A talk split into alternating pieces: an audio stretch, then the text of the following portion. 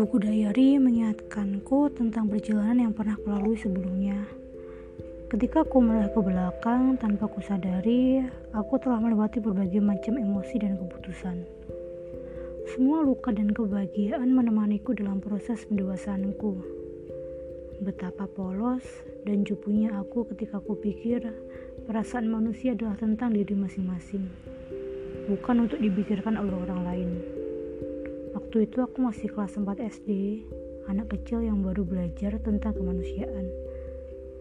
Beranjak dewasa, aku semakin memahami bahwa es teh manis yang kuminum tadi siang di warung adalah es teh manis yang diidam-idamkan oleh manusia lain.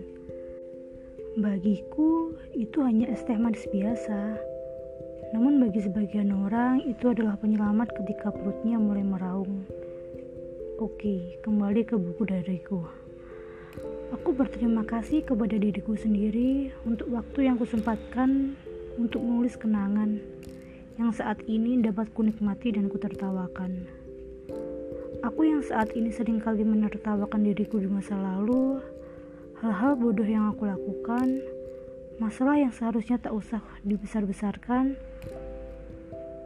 Aku memahami bahwa aku yang dulu memang serumit itu.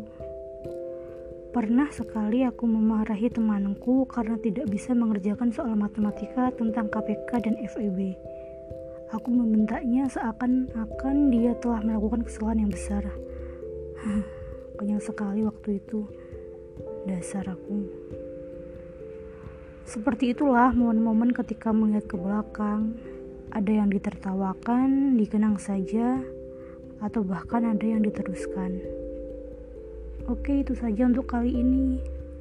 Bye.